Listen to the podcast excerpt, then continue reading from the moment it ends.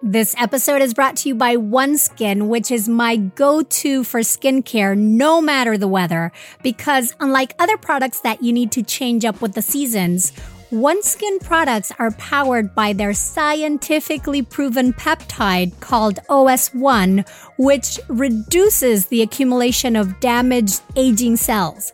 Basically, instead of masking the issues, OneSkin addresses them at a cellular level, boosting your skin's natural barrier to lock in moisture and help protect against the elements.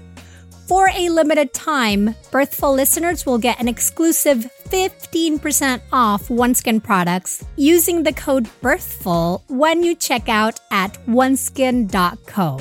And I 100% recommend OneSkin. Not only does it make my skin feel, act, and appear younger, but friends that I haven't seen for a while are taking notice and asking, "What are you doing to your skin?" It is that good. And I also love their expanding line. On a day-to-day basis, I use OneSkin Prep to wash my face. Then I apply their OS1 Eye topical supplement around my eyes and their OS1 Face on my face and neck. Or if I know I'm going to be out in the sun for a while, then I use their OS1 Shield, which has an SPF that prevents UV-induced aging and repairs cellular aging all at once. Easy peasy. Get started today with 15% off using code BIRTHFUL at oneskin.co.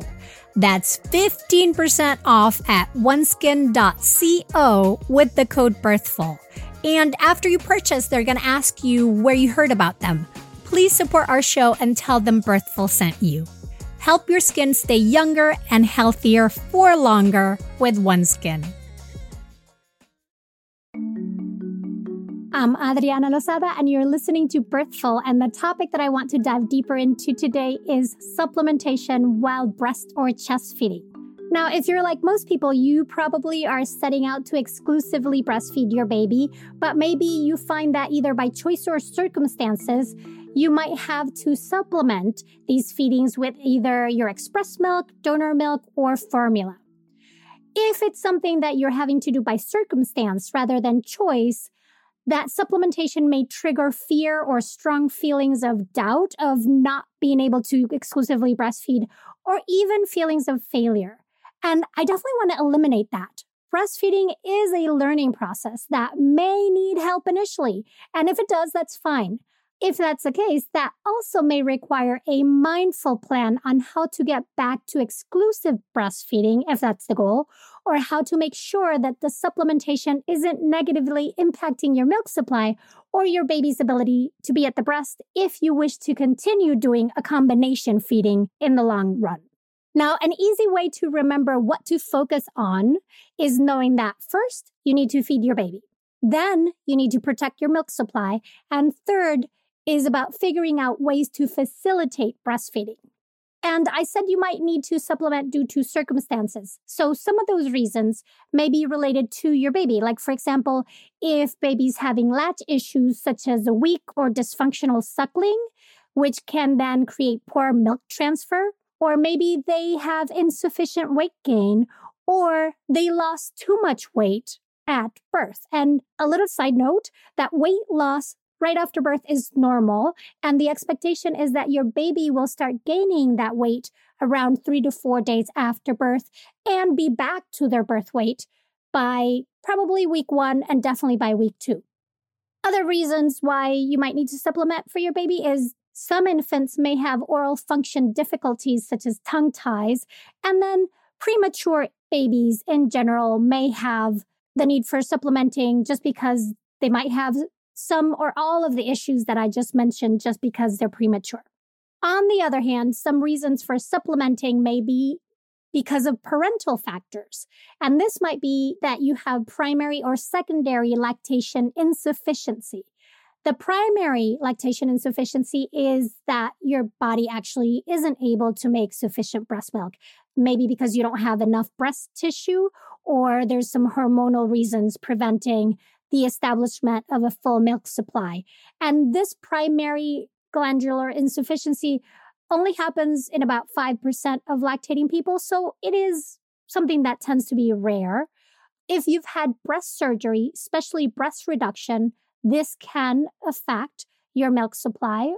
And there's other cases, like, for example, if you're inducing lactation, maybe because you're an adoptive parent or the other non-gestational parent wants to breastfeed. Another reason is maybe you're looking to relactate or reestablish your milk supply following a planned or enforced separation of the parent-infant dyad. And there are very individual reasons why that separation might have occurred. One that comes to mind is if baby had to spend a long time in the NICU and couldn't have the interaction of breastfeeding with the breastfeeding parent.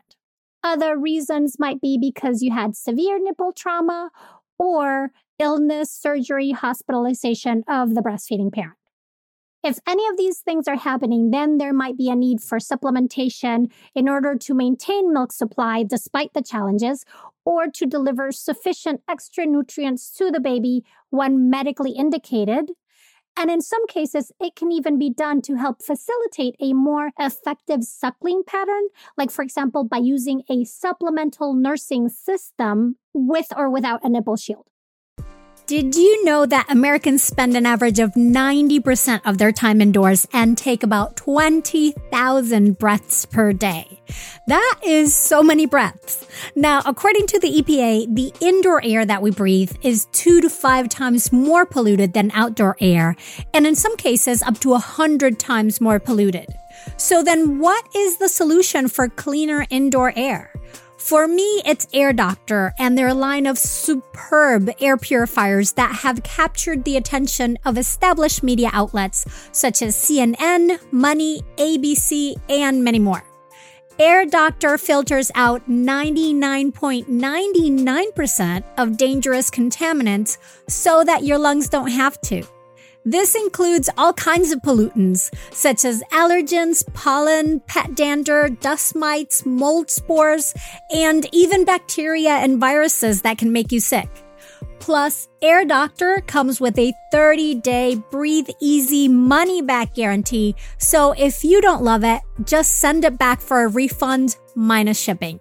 Head to airdoctorpro.com and use promo code BIRTHFUL to receive up to $300 off air purifiers.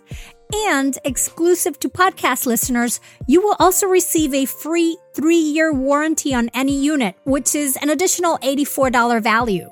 Lock in this special offer by going to airdoctorpro.com, so airdoctorpro.com, and use the promo code BIRTHFUL. Since I mentioned supplemental nursing system, or SNS, let me explain what that is.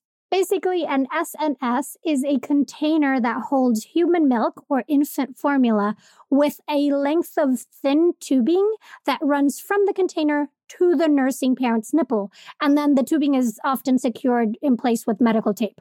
As the baby suckles at the breast, then they suck the supplement into their bodies while at the same time providing stimulation to the breast. Ta-da! 2 things in 1. The point of this is to help increase milk supply by stimulating the breast while at the same time feeding the baby. Other ways to supplement can be using a syringe or a spoon or a cup or even finger feeding. And now the benefit of doing these different things over a bottle is that it can help preserve baby's latch. So it is a good idea to try these methods before a bottle, especially if supplementing for a short time. And so, yes, you can also use a bottle to supplement, but know that there is a possibility that the baby is going to prefer feeding from a bottle instead of the breast, which can then truly derail your breastfeeding. There might be several reasons for this. The first one is flow preference. When a baby is at the breast, they've got to work for that milk. They've got to suck to trigger the letdown of the milk and then get the reward of that fast-flowing milk. With a bottle, they don't have to work for it. Whatever the angle that you use the bottle at, gravity is going to come in to play and just pour that milk right into their mouths. Another reason why the bottle may derail the breastfeeding relationship is that the shape and the size of the nipple may teach the baby to suck in a way that is not supportive of sucking at the breast. Ideally, you want bottles that offer a narrower, longer nipple because that's that are able to hit the juncture of baby's soft and hard palate. If you use your tongue to run it on the roof of your mouth, you'll feel where it goes from hard to soft. That's how far back the nipple needs to hit during breastfeeding. So you want a bottle nipple that better mimics that.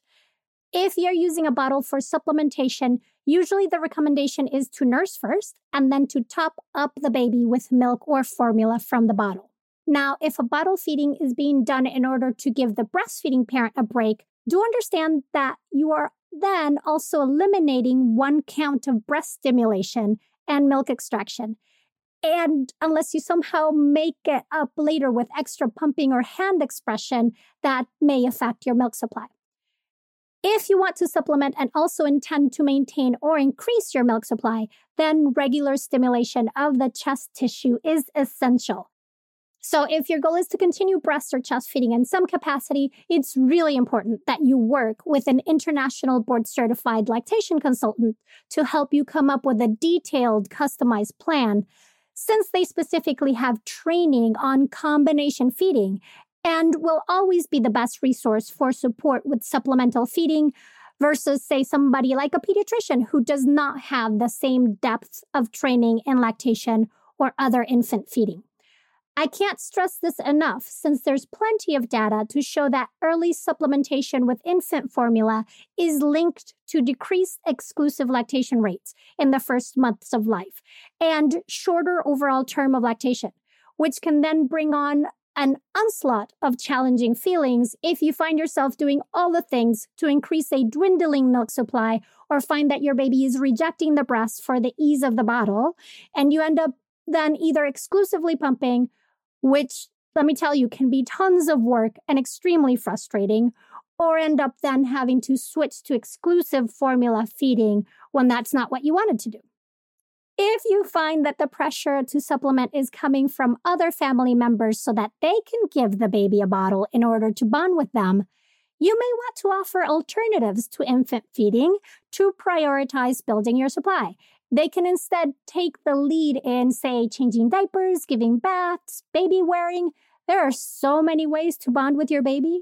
If you made a plan to stop supplementing, do acknowledge that when that time finally arrives, it can be a bit nerve-wracking. You may have lingering doubts about if baby's getting enough or if your supply is robust enough to handle your baby's nutritional needs on its own. Just observe your baby for validation that they are content and thriving as the diapers keep coming. And do remember that skin to skin is a great way to help with your supply while nursing or not.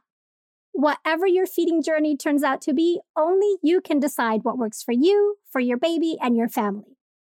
You can connect with Birthful on Instagram at Birthful Podcast. And to learn more about Birthful and my birth and postpartum preparation classes, go to birthful.com.